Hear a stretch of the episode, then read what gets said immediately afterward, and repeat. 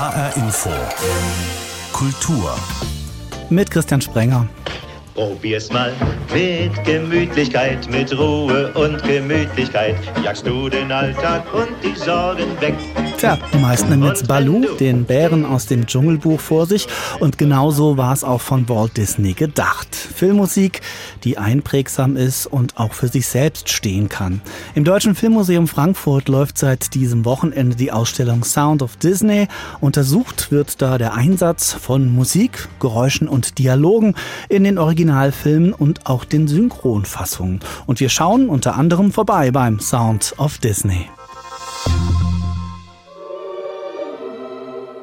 When your heart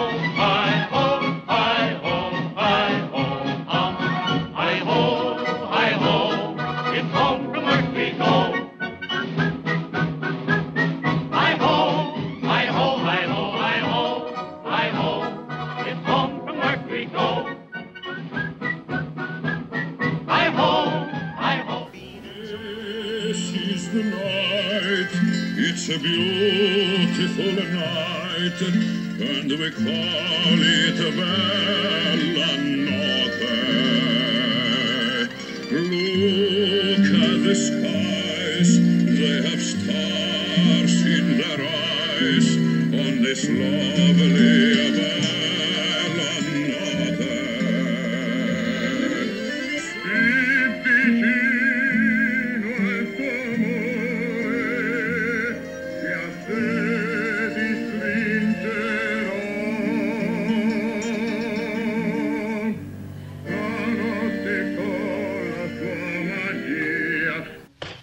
Probier's mal mit Gemütlichkeit, mit Ruhe und Gemütlichkeit. Jagst du den Alltag und die Sorgen weg.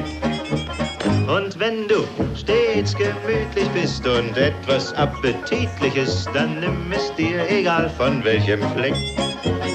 Was soll ich woanders, wo es mir nicht gefällt? Musiken aus berühmten Disney-Filmen und das Lied von Baloo, dem Bären aus dem Dschungelbuch, hier in der deutschen Fassung von Edgar Ott, kennt fast jeder, oder? Das Dschungelbuch gehört zu den Produktionen von Walt Disney, die auch und gerade durch die Filmmusik und die Songs eine besondere Wirkung haben. Wie dieser Sound of Disney funktioniert, das zeigt jetzt also die neue Ausstellung im Deutschen Filmmuseum Frankfurt. Wir haben hier bei HR Info mit der Kuratorin Daria Berten gesprochen und wollten zuerst von ihr wissen, ob denn die Musik, die wir aus dem Dschungelbuch kennen, wirklich der typische Disney-Sound ist. Das ist gar nicht so leicht zu sagen. Es ist typischer Disney-Sound, weil es natürlich sehr eingängige Musiken sind. Wir können die sofort mitsingen, die erklären sich uns quasi von selbst. Gleichzeitig ist es aber wenn man die Zeit davor betrachtet, dann doch auch was Besonderes, weil die sehr zeitgemäß ist, die Musik. Der Film ist ja von 1967, nimmt eben die Einflüsse eben der Musik, die zu dem Zeitpunkt modern ist, auf. Sehr viel Swing, auch gemacht mit Stars dieser Zeit wie Luis Prima. Wobei ich glaube, was wir gehört haben, ist die deutsche Synchronfassung. Mhm. Da singt dann natürlich in dem Baloo-Lied Edgar Ott. Das sind aber sozusagen bekannte Stars und bekannte Musikrichtungen dieser Zeit, die da verarbeitet wurden. Und das ist schon zu dem Zeitpunkt etwas Besonderes gewesen. Und das heißt, es war keine Strategie, dass Disney mit dem Sound erfolgreich war, der gerade up-to-date und angesagt war? Die Strategie von Disney war schon, Songs mit Hitpotenzial zu machen und insofern natürlich auch doch wieder. Sein erster Hit ist ihm ja gelungen mit Who's Afraid of the Big Bad Wolf aus uh, Three Little Pigs, das war 1933 und das war für ihn schon wegweisend. So, so macht man das also und das ist sowohl kommerziell natürlich dann toll, so einen Hit zu produzieren, aber bringt den Film auch voran. Die Musik gerade beim Dschungelbuch, die klingt ja sehr ausgefeilt. Da ist immer wieder ein ganz großes Orchester zu hören. Wie sind diese Musiken denn entstanden? Also das ist tatsächlich alles vor Ort im Studio entstanden. Disney hat, nachdem er 1928 mit dem Soundfilm sozusagen begonnen hatte, ein Tonstudio bauen lassen, hat nach und nach dann angefangen, Sound Departments, aber auch Orchester zu unterhalten. Das heißt, man konnte da dann auch wirklich diese äh, Sachen einspielen. Da entstanden. Sie beleuchten in Ihrer Ausstellung Sound of Disney ja einen Zeitraum ab 1928.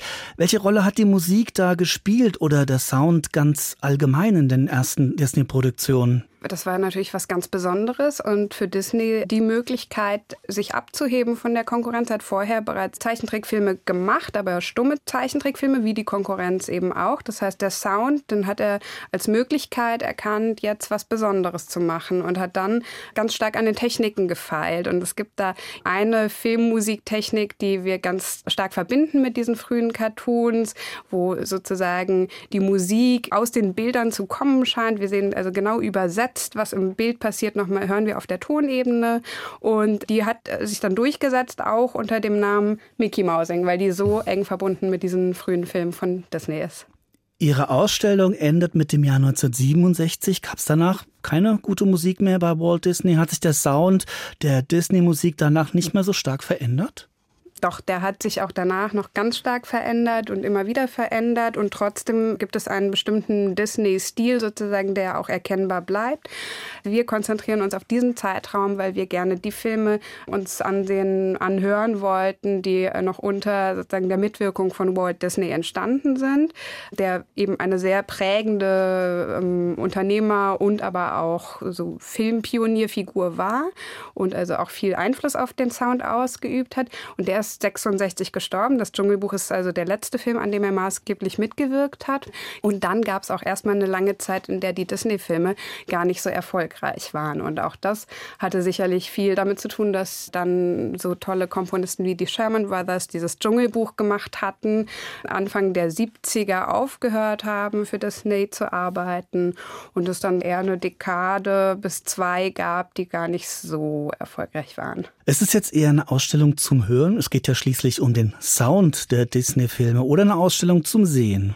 Es ist beides geworden. Also es gibt ganz viel auf die Ohren natürlich, aber man kann auch viel sehen. Das fängt an natürlich, wir haben trotzdem ganz viele Exponate an den Wänden, habe viele Produktionszeichnungen, ähm, dann Animationscells, das sind sozusagen die Bilder, die original dann abfotografiert wurden für den fertigen Film, die man dann wieder erkennt. Wir haben natürlich Plakate, aber Noten sind die sprechendsten Exponate sozusagen.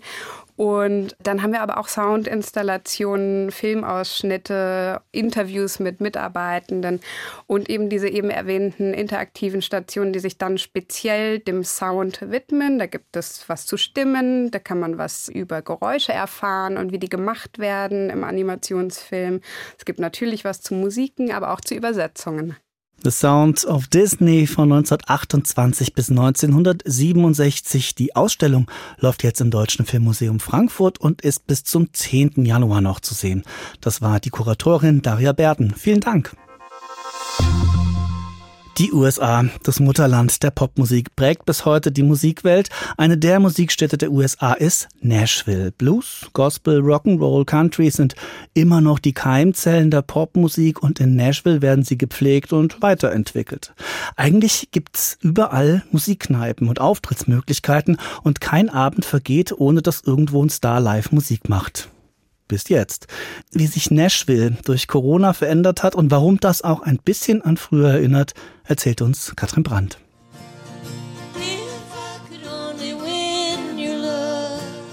Ja, es gibt noch Live-Musik in Nashville, Tennessee, der Music City der USA. Emmylou Harris, Vince Gill und Rodney Crowell, drei Country-Legenden, standen am Samstagabend auf der Bühne der legendären Grand Old Opry. Well, here we are, social distancing but able to make some music. I think Vince, you're next. Hier sind wir, sagte Emmylou Harris, auf Abstand, aber in der Lage, Musik zu machen. Vince, du bist als nächster dran. Die Grand Old Opry ist die langlebigste Radioshow in der Geschichte der USA. Aber in der Pandemie sieht sie natürlich anders aus. Es gibt keine große Bühnenshow, es gibt keine Zuschauer im Publikum. Stattdessen wird das Programm in alle Welt gestreamt. Über eine Million Menschen schalten sich zu, sagt Dan Rogers, Vizepräsident der Opry. So in a way, es führe die Opry ein bisschen zurück in ihre ersten Tage, als die Menschen noch zu Hause vor ihren Radiogeräten saßen, sagt Dan. We are counting the stars. Es fing schon nicht gut an für Nashville in diesem Jahr. Erst zog ein schwerer Tornado über die Stadt und während die Nashvillians ihre Häuser wieder aufbauten, kam das Coronavirus an. Nashville's been hit it was like a double whammy, really. Das war ein Double Whammy, ein Doppelschlag, sagt Heather Middleton vom Tourismusbüro der Music City. Eigentlich müsste der Broadway, die Feiermeile von Nashville, jetzt jeden Tag brechend voll sein. Bierbikes, hupende Autos, krakelende Menschen, vor allem aber Live-Musik aus jeder Kneipe, aus jedem Honky-Tonk. So all of our bars are closed currently. There are some people milling around. Restaurants are at 50% capacity. Alle Bars sind derzeit zu, die Restaurants sind mit halber Kapazität geöffnet, ein paar Menschen sind dort unterwegs, sagt Heather. Die Verluste sind riesig, bisher 2 Milliarden Dollar minus, weil die Touristen ausbleiben. Die Musik sucht sich neue Wege, mit den Fans in Kontakt zu bleiben. Garth Brooks, der Großverdiener unter den Country Stars, hat neulich in Nashville ein Konzert aufgenommen, das exklusiv in über 300 Autokinos ausgestrahlt wurde. Superstar Taylor Swift hat ihre Zwangspause genutzt, überraschend ein neues Album auf den Markt zu bringen. Folklore entzückt die Kritiker und Fans. Endlich mal wieder ein Country-Song mit Betty. Betty, I won't make assumptions about why you switched your homeroom, but I think it's cause of me. 5000 Musiker arbeiten normalerweise in der Stadt, 190 Aufnahmestudios gibt es, behauptet die örtliche Handelskammer, die Musikszene sei die größte der USA. Doch ohne Tourneen und Konzerte sind viele auf Finanzhilfen aus Washington angewiesen. Oder sie machen etwas ganz anderes, wie Drummer Donny Marple, der nun auf Fensterreiniger umgesattelt hat. Er habe immer gedacht, er sei nur ein Drummer, aber diese andere Seite an ihm zu entdecken, als jemand, der seine Familie versorgen kann, das sei ein Segen gewesen, erzählt Donny im Lokalfernsehen. Irgendwann ist es vorbei. Nashville lässt sich nicht unterkriegen. Das bekommt man immer wieder zu hören. Nashvillians come together, uh, musicians come together and they always have. Nashvillians kommen zusammen, Musiker kommen zusammen. Das war immer so, sagt Dan Rogers von der Grand Old Opry. Und daran, glaubt er, wird auch die Pandemie nichts ändern. Und wir besuchen noch eine Keimzelle der Popmusik. Trenchtown, ein Vorort von Kingston auf Jamaika. Von da kommen Musiker wie Peter Tosh, Bunny Whaler und Bob Marley. Der Mann, der den Reggae populär gemacht hat, der wäre Anfang des Jahres 75 Jahre alt geworden. In den 50er und 60er Jahren ist hier aus Rock, Rhythm and Blues, Calypso und dann Ska oder Rocksteady entstanden. Später wird dann Trenchtown der Geburtsort von Reggae. Anne Dämmer war für uns da.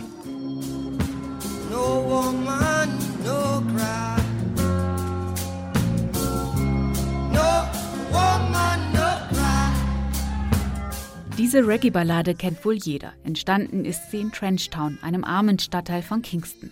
Bob Marley sitzt mit seinem Freund und Songwriter Vincent Ford zusammen in einem Hinterhof. Sie hören im Haus nebenan eine Frau herzzerreißend schluchzen. Es ist die Nachbarin von Vincent. Sie streitet sich wie so oft mit ihrem Mann. Bob Marley und sein Freund texten spontan, widmen ihr ein Lied. No Woman, No Cry. So die Legende.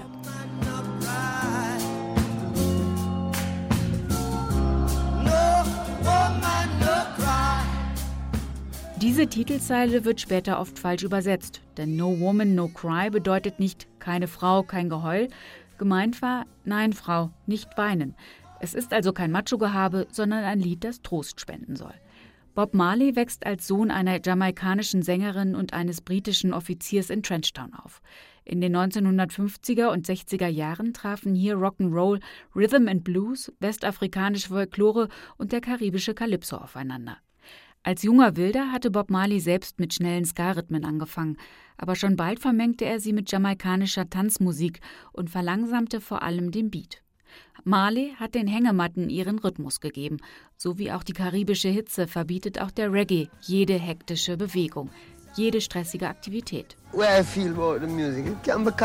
Ich fühle die Musik und deshalb kann man sie auch nicht nachmachen. Sie ist ein Gefühl, das von innen kommt. Das kann man nicht lernen. Klar kannst du theoretisch den Rhythmus und die Harmonien verstehen, aber trotzdem kannst du die Musik nicht machen. Joe Hicks war der wichtigste Lehrmeister Marleys. Er brachte ihm das Gitarrenspielen bei. Mit Hilfe des Produzenten und Songwriters entwickelte sich Marleys Musik vom mitreißenden Ska zum langsamen, aber nicht weniger schwingenden Reggae. Die ursprüngliche Bedeutung des Wortes Reggae ist unklar. Bob Marley selbst leitete es von dem lateinischen Wort Rex ab, also Musik des Königs. Der Musiker war Anhänger der Rastafari, eine christliche Glaubensrichtung, die er sehr ernst nahm und die er in seiner Musik predigte. Well, I've been a Rasta from ever since. Ich war schon immer ein Rasta. Der Rasta-Glaube ist eng verbunden mit Reggae. Aber meine Musik ist mehr als nur Musik der Rastafaris. Sie ist die Musik des Volkes, die Kraft des Volkes. Und so ist die Kraft des Volkes die Kraft der Rastafaris. But we want some people power, and the only people power is Rastafari.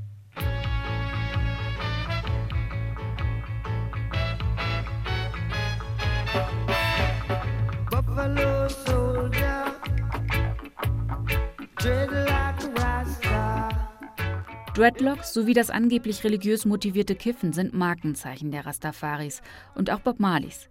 Sie kämpften auf der Grundlage der Bibel für die Rechte der Schwarzen und hoffen auf die Rückkehr in ihre Heimat, aus der ihre versklavten Vorfahren verschleppt wurden, Afrika. stolen from Africa,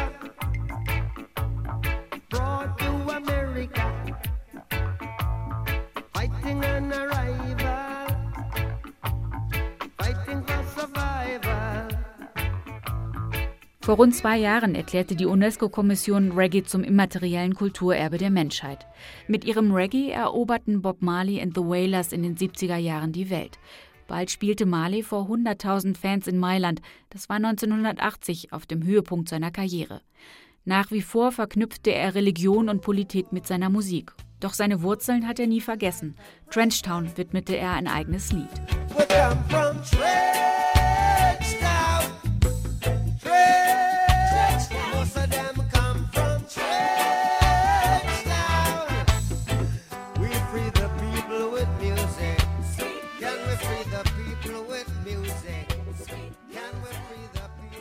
Von Jamaika geht's nach Schweden, wo man sich ja mit einem recht lockeren Sonderweg irgendwie durch die Pandemie geschlängelt hat. Geschäfte und auch große Shoppingcenter waren trotz Corona nie geschlossen. Theater, Konzertsäle oder Clubs sind aber geschlossen und so soll das auch erstmal bleiben. Die Musiker im Land sagen, es reicht uns. Jetzt gibt's Widerstand und es wird gefordert, dass die grüne Kulturministerin zurücktreten soll. Jonas Gardell ist Sänger, Autor, eigentlich auch Komiker, aber ihm ist das Lachen gründlich vergangen. Amanda Lind müsse weg, hat er in einem Zeitungsartikel gefordert. Statt ihrer werde jemand gebraucht, die oder der vielleicht nicht selbst Künstler sei, aber wenigstens etwas von der Branche verstehe. Für schwedische Verhältnisse ziemlich heftig. Gardell ist damit eine der Stimmen von Schwedens frustrierter bis verzweifelter Kulturszene, die sich immer lauter gegen die rot-grüne Minderheitsregierung stellt. Amanda Lind von den Grünen ist da als Ministerin für Kultur und Sport zuständig und tut nach Meinung vieler einfach zu wenig, um Künstler aus dem Corona-Tief zu holen. Johann Rehbock kennen die Schweden aus der neureichen Satireserie Soulseedern, aber er kann auch ernst. Sogar sehr ernst. Schweigen bringt nichts Gutes und in unserer Branche war es viel zu lange still. Über uns wird nicht gesprochen, man nimmt Kultur, vor allem private Kultur, nicht ernst. Ich fordere keinen Rücktritt, darum geht's mir nicht, aber ich will, dass man kein Blatt mehr vor den Mund nimmt. Eh. Die Kulturschaffenden fühlen sich ungerecht behandelt. In Schweden mit seinem Corona-Sonderweg waren Geschäfte, Restaurants, Freibäder, selbst große Shoppingmalls nie geschlossen. Im Gegensatz zu Theatern, Konzertsälen oder Jazzclubs. Und die sind es immer noch. Weil für Kulturstätten andere gesetzliche Vorgaben gelten. Joppe Pilgren vom Netzwerk Svensk Live, dem Musiker, aber auch Club- und Freizeitparkbetreiber angehören, kann das überhaupt nicht verstehen. 150 Gäste im Restaurantgarten gelten als Corona-sicher. Dazu Musik aus der Konserve, das ist erlaubt. Aber wenn ich die gleichen Lautsprecher nutze, um live zu spielen, ist das nicht mehr okay und 100 Leute müssen gehen. Das hat die Gesundheitsbehörde so festgelegt. Und an dieser Obergrenze für Veranstaltungen werde auch erst einmal nicht gerüttelt, so Staatsepidemiologe Anders Tignell. Genau damit begründet Ministerin Lind jetzt ihre Weigerung, zurückzutreten. Ist ja nicht ihre Zuständigkeit. Die Gesundheitsbehörde ist der Auffassung, dass die Begrenzung auf 50 Personen eine der wichtigsten Schutzmaßnahmen ist. Ich verstehe völlig, dass die Situation schwierig ist und dass das Ordnungsrecht als sperrig empfunden wird. Ich bemühe mich, so rasch wie möglich Bescheid zu geben, welche Regeln im Herbst gelten werden und Einschränkungen aufzuheben, sobald das möglich ist. Nur dass der Herbst und selbst der Winter für viele Künstler und Veranstalter gelaufen sind. Festivals, Konzerte, Aufführungen, alles längst abgesagt. Entsprechend lange dauert es, den Betrieb wieder anzufahren. Was helfen würde, wären kreative Lösungen, wie zum Beispiel neue Sitzanordnungen, etwa mit mehr Abstand. Vor allem aber, so Johann Rehborg, klare Ansagen von Behörden und Politik. Kein Wir bemühen uns mehr. Es ist ein Hilferuf. Schweden muss endlich wieder mehr Kultur wagen, denn eh, die Branche ist dabei unterzugehen und braucht Antworten. Carsten Schmiester aus Stockholm. Auch da ist die Kultur- und Musikszene wegen Corona verzweifelt. Und in Hessen sollen Künstlerinnen und Künstler jetzt mit Hilfe von Projektstipendien bei der Realisierung, Dokumentation und Publikation ihrer Projekte finanziell unterstützt werden. Anträge dafür können ab dem 13. August gestellt werden. Und wir sind beim Krimi-Check des Monats angekommen. In One Way Ticket ins Paradies von Josef Incardona geht's um eine Schweizer Familie, die sich auf den Weg in einen Luxusurlaub in den Indischen Ozean macht. Die Reise wird dann langsam zur Horrorgeschichte. Karin Trappe hat One Way Ticket ins Paradies für uns gelesen. HR Info. Der Büchercheck. Iris Jensen ist gestresst und plant den nächsten Familienurlaub. Sie hat es nötig. Die Ehe hat es nötig, die Kinder auch. Da sind der Vater Paul, gestresster Banker. Die Tochter Lou in der rebellischen Phase der Pubertät. Sohn Stanislas, hochintelligent, aber sozial etwas zurück für seine neun Jahre. Nomad Islands versprechen einen Luxusurlaub. Doch schon nach der Landung beginnen die Probleme. Die Urlauber werden zunächst lange Zeit nicht abgeholt, um ins Ressort gebracht zu werden. Die Angestellten sind distanziert. Der versprochene perfekte Service wird nicht immer eingehalten. Und dann sickert allmählich der Horror in die Geschichte. Während Frau und Tochter sich an den männlichen Angestellten nicht satt sehen können und mit dem Luxusleben so weit zufrieden sind, erkennt Paul immer mehr Merkwürdigkeiten. Das Ressort ist umzäunt. Drohnen fliegen zur Überwachung. Die anderen Gäste scheinen schon Monate vor Ort zu sein und nicht nur für einen Urlaub. Auch Stanislas fühlt sich nicht wohl, schließt sich zwei anderen Kindern an, die sich ebenfalls in das seltsame Clubgebaren nicht einfügen wollen. Als Paul erkennt, dass die Menschen auf Nomad Islands zu einer konformen, unkritischen Konsumgesellschaft umgemodelt werden sollen, ist es für eine Flucht fast schon zu spät. Wie es geschrieben ist. One-Way-Ticket ins Paradies von Josef Incardona ist Thriller, Horrorgeschichte, Sozialsatire und Science-Fiction in einem. Surreal, beängstigend, lakonisch. Mit einer feinen Personenzeichnung, die hinter die Kulissen schaut. Erzählt abwechselnd aus der Perspektive der vier Familienmitglieder mit Paul im Mittelpunkt. Mit Schockelementen, die es tatsächlich schwierig machen, das Buch vor dem Ende aus der Hand zu legen. Stan fragte flüsternd: Bist du auf meiner Seite, Papa? Paul ging vor seinem Sohn in die Hocke. Was meinst du? Psst, nicht so laut. Ich, ich muss wissen, ob du auf meiner Seite bist oder auf ihrer. Ja, Stan. Sag es. Ich bin auf deiner Seite. Ich muss ganz sicher sein, Papa. Mama haben wir, haben wir verloren.